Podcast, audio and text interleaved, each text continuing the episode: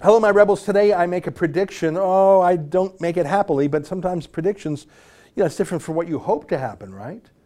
I predict, well, I won't give it away now, but I make a prediction about what will happen at the United Nations vote tomorrow on whether or not Canada will be given a temporary a visitor's pass to join the UN Security Council. Justin Trudeau's put all his eggs in that basket. Oh, he's betting big. I'll give you my prediction. Before I do, let me invite you to become a premium subscriber. We got this thing called Rebel News Plus. It's basically the video version of this podcast, plus shows from Sheila Gunn Reid and David Menzies. It's eight bucks a month, 80 bucks for the whole year. Not a lot of dough, I might say, if you compare it to the other streaming services, but it's the only place you're going to hear the other side of the story in politics in Canada. Please go to rebelnews.com and click on subscribe. It would be a great favor to me because we use that money to pay our bills. Okay, here's the podcast.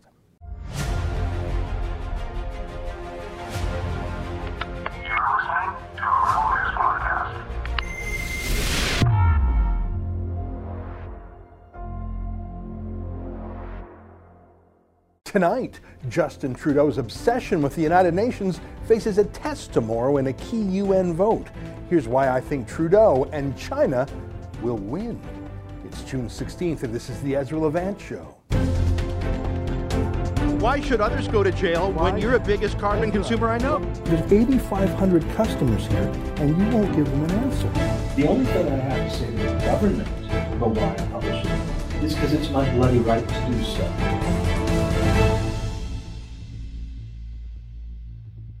The United Nations is one of the worst things in the world. I, I know it didn't mean to be that way. I don't think it started out that way, but it has been captured and corrupted and gamed and bought and sold and absolutely hijacked. It embodies two of Robert Conquest's laws. You know him, he's the late historian. Uh, one of his laws was any organization not explicitly right wing sooner or later becomes left wing. I mean, that's so obvious, it almost goes without saying, especially for a government institution, especially something that fancies itself as a sort of world government. And another one of Conquest's rules the simplest way to explain the behavior of any bureaucratic organization is to assume that it's controlled by a cabal of its enemies, as in, it's not about peace, it's not about freedom, it's not about human rights, it's not about democracy, it's about the opposition to all of those things, the opposite of all of those things. The World Health Organization, as we've just learned, isn't about sharing information about health and pandemics. It's about covering up that information, weaponizing that information, hiding things. That's why the countries that trusted the WHO the most were the hardest hit, and the countries that were the most skeptical, like Taiwan, which is actually banned from the UN, they got through the pandemic the best because they didn't believe the lies. So I think that's all obvious. I think that it's much worse than we even know.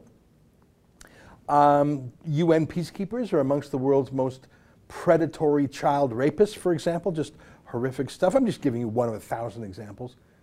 Uh, continues to this day. I mean, if that doesn't tell you the nature of the UN, nothing will. Or how about this? The UN just decided it's going to investigate racism. Of course, they don't mean racism in, I don't know, places like China, uh, but the Uyghurs. They mean in places like America, Canada, the UK, and Israel. But as Hillel Neuer of UN Watch points out, um, the world's most racist and brutal regimes are the judges. UN human rights members include Mauritania, with 500,000 black slaves to this day, Venezuela, with Maduro's tyranny, and Qatar, which enslaves migrants. Libya, same thing. They have slave auctions. They have open air slave markets in Libya. This inquiry will be a farce. Of course it will. So why does Justin Trudeau so desperately want to be a part of it? And of course, every country is a part of the UN except Taiwan, that was kicked out to appease communist China, which is an outrage. But why, why does Justin Trudeau so desperately want a temporary seat on the UN Security Council? Just to refresh your memory, there are all sorts of UN agencies, right? There's the Human Rights Council I just mentioned. There's the World Health Organization. Countries can be member of all those little committees, except Taiwan. By the way, China runs five UN agencies more than any other country does. They're taking over the UN and its purposes. And all countries are part of something called the General Assembly. It's just a giant, really international parliament of sorts. 193 countries in it. And every country is equal, really. Tiny Nauru Population 13,000. I challenge you to find Nauru on a map. That's equal to, say, Germany, population 83 million. Uh, each have one seat on the General Assembly, each have the same vote. So obviously, it's just a talk shop, just a way for people from Nauru to get a free trip to New York City. It's an amazing city, and they get to hobnob with fancy people from, you know, bigger countries. I tell you, if you ever go to the UN building in New York City, you can see it's surrounded by gorgeous hotels and restaurants. It's such a pleasure for anyone just to be there. I suppose that's most of Manhattan. Um, but it's nothing really, the General Assembly, because the US and Russia and China and the UK and France, those countries do whatever they want. They don't wait for permission from Burkina Faso. There are absolutely two tiers of countries at the UN. Uh, there's the permanent members of the Security Council, those five countries I just listed uh, Russia, the United States, France, um, uh, the UK, and Britain. It was, uh, those five were chosen after World War II. How else could you explain France being there, but not India, for example? There are many quirks um, about the UN. You've got those top tier members, and then you've got everybody else. My point is mainly who even cares, right? Name for me a war that the UN averted. Name for me a famine that they ended. Name a terrorist attack they stopped. Name for me any impasse they resolved. Did they fix the, the Syrian civil war? Did they stop, oh, just to pick something, slavery in Mauritania? I don't mean slavery way back in ancient days. I mean slavery right now, millions of modern day slaves. Have, has the UN solved the problem of North Korea? You tell me. Who defeated ISIS and killed their terrorist boss? Not the UN. Problems are solved by nation states themselves. And since the fall of the Berlin Wall, that's almost always meant the United States, the last remaining hyperpower. Who's there for disaster relief? It's the US Navy, that's who. But China is rising. They want to be a rival. Iran is a regional problem. Russia, it's a shadow of its former self, but it's still a factor, especially in places like Syria. It has nuclear arms and oil. The UN, in many ways, is a united nothing. It used to be a meeting place for the world's diplomats, and now it has its agenda of its own and its own enrichment and perpetuation, such as the annual feast and festival thrown for the global warming partiers. I mean, who wouldn't want to jet to Paris for that big global warming meeting? That Paris meeting was right after Trudeau was elected prime minister. He went there, he brought the world's largest delegation. Going by memory, I think he had over 300 people with him. Catherine McKenna literally hired a fashion photographer for $6,000 to attend to make sure she looked great. Global warming was not solved, but boy, did they have a party. And that's what Trudeau wants. He wants the party. He wants to be an insider, a player. So he wants a seat on the UN Security Council. Obviously, not one of the permanent seats US, UK, Russia, France, and uh, China. But uh, he wants to be the UN's, he wants the UN's member countries to vote for Canada to be one of the temporary members on the Security Council. Now, temporary members, unlike the five permanent members, don't have a veto over things. But they get to hang out with the cool kids for a couple years, go to some of the same meetings, get some of the same photo ops. That's what Trudeau craves. Travel, photo ops, huge expense accounts, getting away from small Canada and our small problems. He's been checked out of his job as prime minister for months mentally. He's self hiding at home. He's got his vacation beard. He's obviously demotivated. He's just phoning it in. He's just at home phoning it in. But this UN thing really seems to motivate him because it's his escape plan. Get on the UN Security Council. Be a good boy for the main voting blocs at the UN, which are China and China's colonies, and the OIC, which stands for the Organization of Islamic Cooperation, 57 Muslim countries led by the Saudis. So if Trudeau can get on the UN Security Council with a vote of all the little countries, he can party in New York all the time, hang out with his old friend Gerald Butts down there. He can live his Canadian problems to others like Chrystia Freeland. And after a term on the Security Council, he can make his big personal play to be the first Canadian Secretary General of the United Nations. And he could be a shill for China and the OIC just as he has been as Canada's Prime Minister.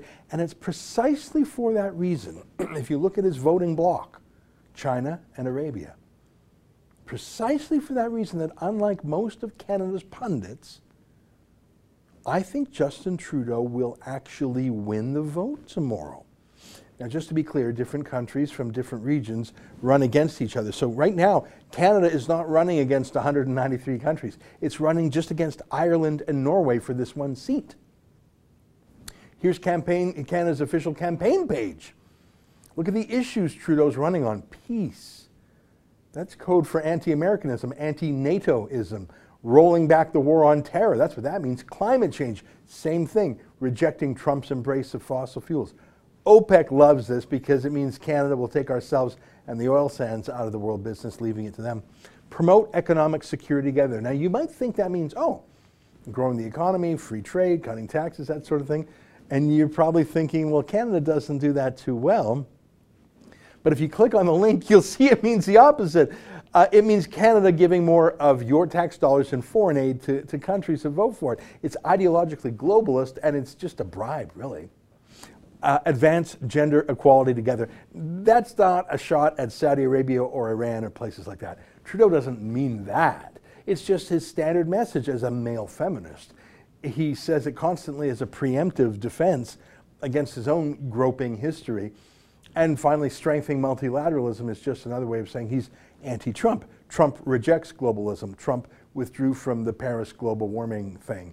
Uh, Trump believes in America first, whether it's military or economics or trade or energy. Trudeau is telegraphing in actually every single one of these points that he wants to get on the UN Security Council to be the leader of the opposition to America and to Trump in particular. Normally, that job falls to the third world, to the old Soviet Union, to China. And the first world, the Allies, NATO, the Western democratic countries stick together. And by that, I mean stick with our principles of freedom, trade, democracy, security. Not Trudeau. Trudeau wants to undermine the world's leading democracy within the UN, just as he has done for the last five years from Canada. Look at this. Uh, this is a headline in Reuters. Canada sees tight UN Security Council race, says coronavirus response could help. Oh, really? What was our coronavirus response? It was terrible from a national interest point of view. We didn't ever stop uh, flights coming in from China. They continued the whole time. We didn't screen at airports. But we gave billions of dollars to the China run WHO.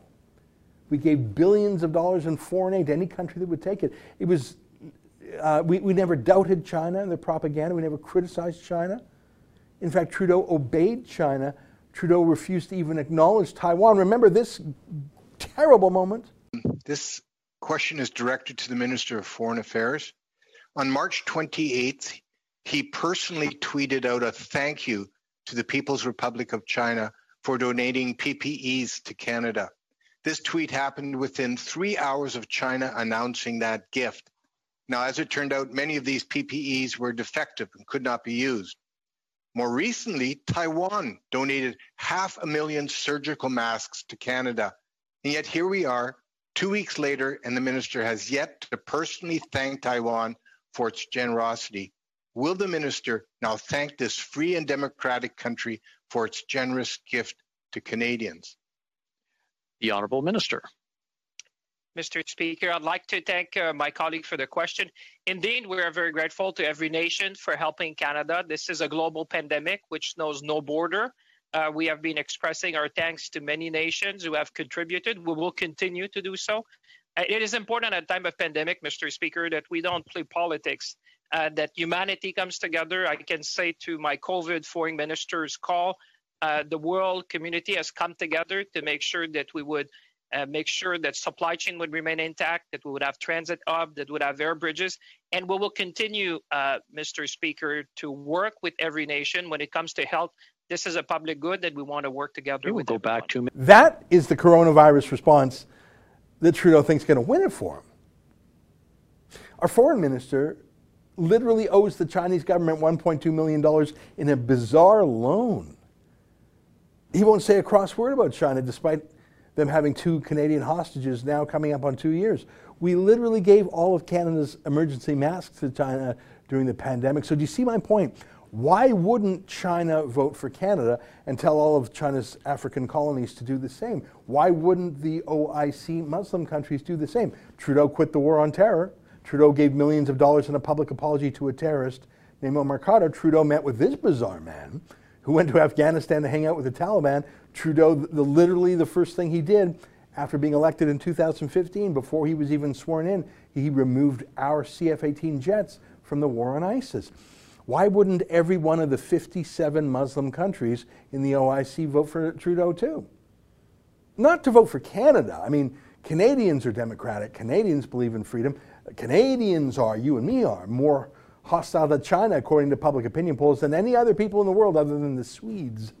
No, the OIC and China don't, don't like Canada very much. They don't like Canadians very much.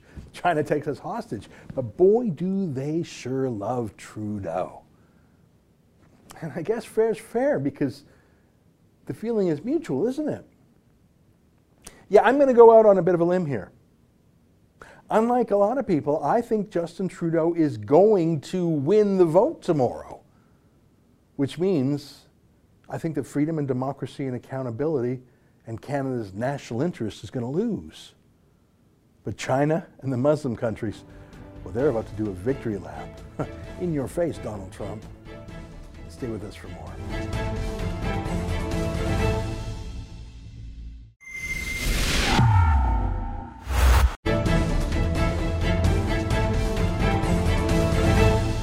Welcome back. I've uh, done a couple of episodes on this before. You know, the CBC has a kids propaganda unit. It's written by adults, of course, but it's designed to propagate political ideas to minor children, including children of tender years. I find it very creepy and very bizarre, but it's a project given great importance under Justin Trudeau. Well, they took a subject that is definitely for grown ups, that of transgenderism, and they weaponized it in a bizarre attack against children's author J.K. Rowling. Here, watch about 45 seconds of the CBC's Kids News propaganda department right, well, let's get into it. Vina, what has you fired up this week? Well, I've been following this J.K. Rowling controversy, and it all started with a tweet she made. Actually, it started with this headline creating a more equal post COVID 19 world for people who menstruate. JK took issue with the word people being used. Maybe she was trying to be funny, but she hinted that the publication should have stuck with using the word women. Some fans pointed out that there are lots of those who menstruate who don't identify as women. And then things got a little messy. Lots of tweets back and forth, and at one point, JK fired back with, My life has been shaped by being female, and I don't think it's hateful to say so. It's 2020. Releasing these kind of statements online is not a good look. Oh, and it went on from there. These teens reading perfectly scripted pro trans attacks on J.K. Rowling for daring to say women are women. I like how they let the young man there mansplain to J.K. Rowling that it's not a good look in 2020 to say you're a female. It went on, every word of it written by an adult handed to those child actors to read all of it inappropriate for children of tender years. Joining us now via Skype to talk about it is our friend Andrew Lawton, who discovered this.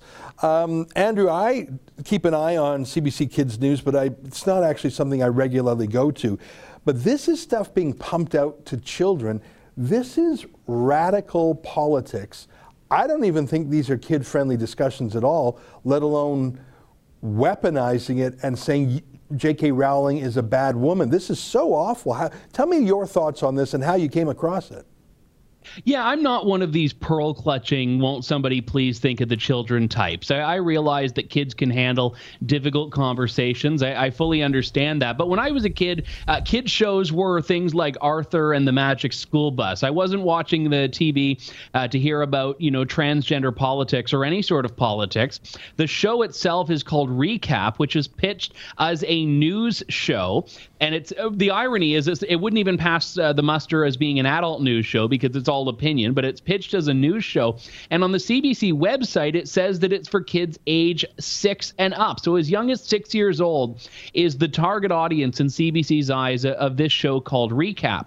So the problem that I have with this is that they, they've used very strong language. They've referred to J.K. Rowling, the beloved author, as, quote, transphobic, a direct quote from the young man on the panel here. They've told her she should read The Room They've said that uh, those of us who menstruate aren't always female, and they're passing it off as fact. So, a six year old who's watching this, who, who might not even know what menstruation is, is being told that uh, menstruation is not about uh, whether you're female or not, that anyone can. So, there's a lot packed into what was only really a, a two minute clip here. And what I find most troubling about it is, is, that this is pitched as news, it's pitched, it's pitched towards children, and more importantly, it, it is mocking those who do what J.K. Rowling Rowling did, which is talk about something from a, a biological perspective. She, but J.K. Rowling wasn't being anti-trans. She wasn't being bigoted. She was saying, "Listen, woman means something. Womanhood means something." And when I, I saw this, I, I was actually in disbelief, despite not holding CBC by and large up in the highest esteem for all the reasons I, I just mentioned. And uh, what was interesting, just on, on one note here, and I, I, don't know if it was in the uh, the clip that was just played. At one point, they say Daniel Radcliffe, the the Harry Potter Potter film star who actually uh, reputed what, uh, or refuted rather, what J.K. Rowling said. They called him inspiring mm. for advocating for what he believes in, but she's supposed to just shut up. Yeah, it's incredible. You know, uh, Sean Tran, the, the guy in the bottom right corner there, who, lecturing J.K. Rowling on what a good look is for women. I mean, in any other context, that would be called mansplaining. Imagine a man. That, but the thing is, Sean Tran is a child actor all these people are child actors. They're just very young people who can read lines with energy given to them by grown-ups. We don't actually know who wrote this. Uh, one thing we do know is it wasn't written by these three kids. So to have some young kid, an early teen, say to J.K. Rowling, it, you know, why don't you shut up telling us who a woman is or isn't? Uh, by, on the woke, uh, wokeometer, that's supposedly very low wokeness, a man saying to a woman, shut up, talking about being a woman. But the CBC, I guess, has gone full trans agenda. But the, I, I say again, these are not political thinkers. These are not even grown ups. They are a trick. It's like, it's like a hand puppet. We don't even know who's behind it. I find this whole thing extremely troubling. The only uh, you know, saving grace, Andrew, is that the viewership of these videos, if the public view counts on YouTube or anything to go by, are minuscule. Almost no one's watching this crap. I think maybe the audience in mind is only an audience of one. Uh, Justin Trudeau, for him to see this and, hmm. and pat the CBC on the head. I actually don't know any young person who would voluntarily watch this crap. No, and, and certainly the YouTube view count, you're right, is, is dismally low. So there's a, a fiscal argument against these uh, as much as there's a, a content based one.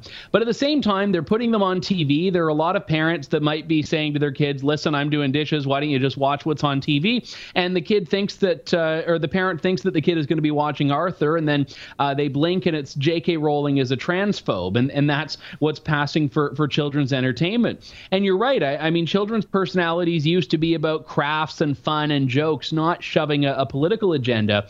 And in, in what I wrote and, and what I said about this on my show, I was very careful to, to not go after the host because I, I think they're symptoms of the problem here and, and not themselves the problem. You're right that they are, are uh, parroting whatever the, the grown ups pulling the strings of, of this are, are trying to push on them. You know, I would say that a lot of parents need to say, yes, we're not going to watch this, but it, it, needs to go beyond that because, uh, you know, this was an opinion show. So even based on news and journalistic standards alone, I don't think they could get away with this as easily on Power and Politics or something like that, despite bias you might see on, on other CBC programs. They were they were parroting opinions, they were doing them uh, ineloquently, and they're telling kids that something that is very complex is simple and factual when in actuality it was neither of those things. Well, that's a good point. At, at least the the state broadcaster, when it has a partisan panel, they pretend to have the full spectrum of opinion from A to B. Um, I mean, I noticed that last weekend they didn't even have any conservative MPs on their, their political panels, which was quite something. Um, but yeah, I mean, in this, all three voices are pre-scripted. There is no difference of opinion. I, I take your point about uh, you can't be too tough on these kids because they're just child actors. They would literally say the opposite thing if that was the words put in front of them.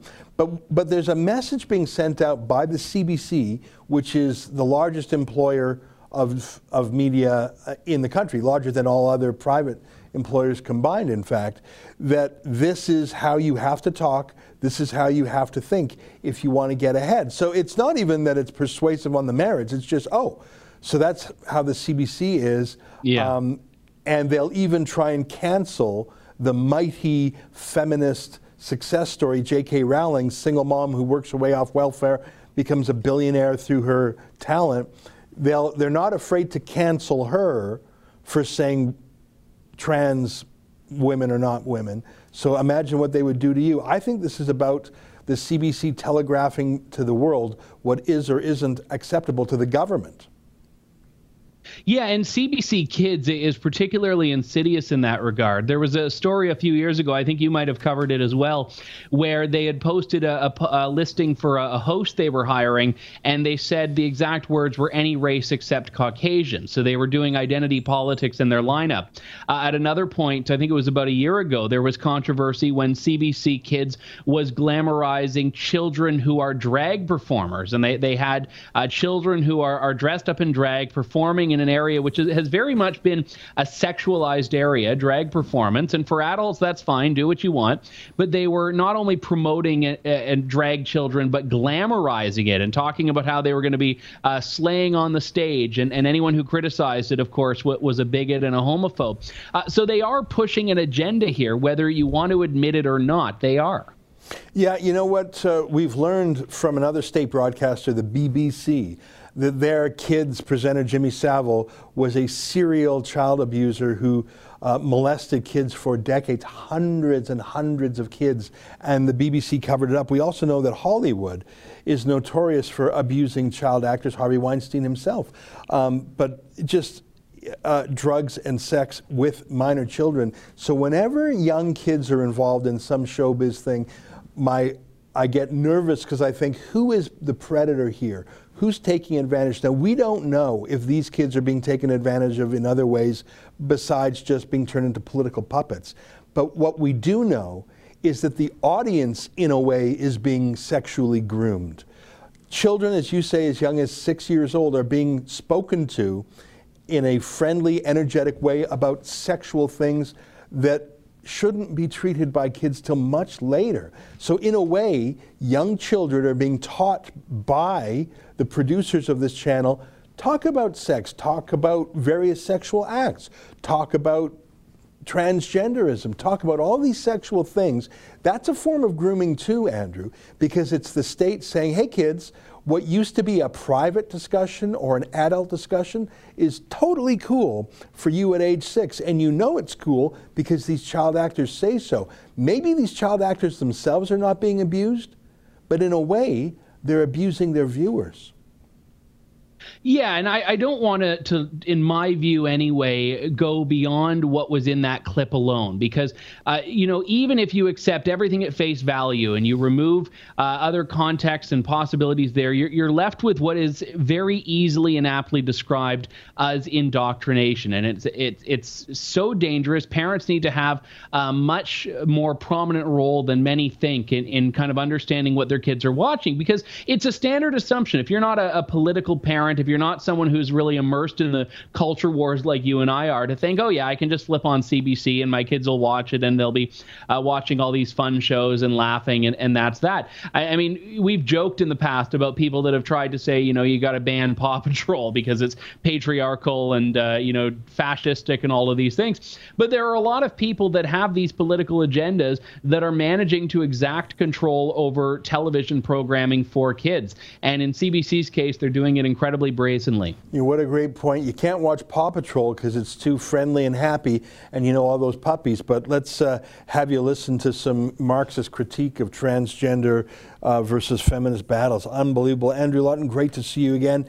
Uh, give us a quick uh, reminder what's the best website to listen to your show, The Andrew Lawton Show? What's the best URL for that? If anyone goes to andrewlawtonshow.com, it'll bring you right to the podcast page. And, and do subscribe on Apple Podcasts, Google Play, YouTube, wherever you want. Uh, you can find us. Yeah, and that there's not even a fee for that, is there? No, it's a completely free show. Well, then there's no excuse not to subscribe. AndrewLawtonShow.com. Absolutely free. You can get it on the website or, as you say, uh, any other place you get your podcasts, Apple and whatnot. And you are part of the team of talent uh, at True North. And we just had your friend Candice Malcolm on the other day. And all your stuff is at tnc.news. Am I right? Yes, indeed. All right. Well, I know our viewers naturally like you and Candice and your whole team. So hopefully they'll go to your, your stuff directly too. Great to see you, my friend. Keep up the fight. Yeah, thanks to you too. All right, there you have it. Andrew Lawton talking to us about this bizarre. It's a propag- propaganda unit. That's all it is. It's not entertainment, it's propaganda. Stay with us. More ahead.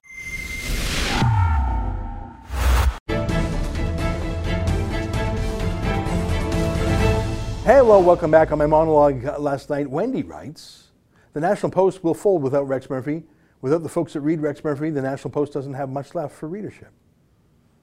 Uh, attacking Rex Murphy for being white in 73 is not only racism, it is also ageism. You know, that would be true in the olden days. And by olden days, I mean when people paid for newspapers, when newspapers made money through advertising and subscriptions. But the fastest growing line item in Postmedia's financials, and I've read them, is Justin Trudeau. He's giving them between eight and ten million dollars this, this year alone. That's all they care about. They would fire Rex Murphy 10 times to keep Justin Trudeau. That's the only one reader they need. Vladimir writes Rex Murphy is one of the few whose comments are worthwhile to follow. I agree. I think he's the only name brand writer there. I mean, there are some, also some other good writers there, but can you even name one? On my interview with Randy Hillier on opening the economy, Bruce writes, I'm glad the province of Ontario has Randy Hillier who can speak truth to the powerful. We've been locked down far too long. The next time the government sends a panic order, will people be so compliant? Oh, I regret they will. You know, I was just uh, looking at different jurisdictions. You know how many people are in hospital in all of Saskatchewan? 1.2 million people. Um, two people in the hospital. You know how many people are in the hospital in Newfoundland? Zero. There is a single case of the virus in Newfoundland, and, and he's not even, uh, he's staying at home. But the province is locked down. Where's the protests? There aren't none. Are we missing a freedom gene in our DNA or something? That's our show for today. Until tomorrow, on behalf of all of us here at Rebel World Headquarters, see you at home. Good night, and keep fighting for freedom.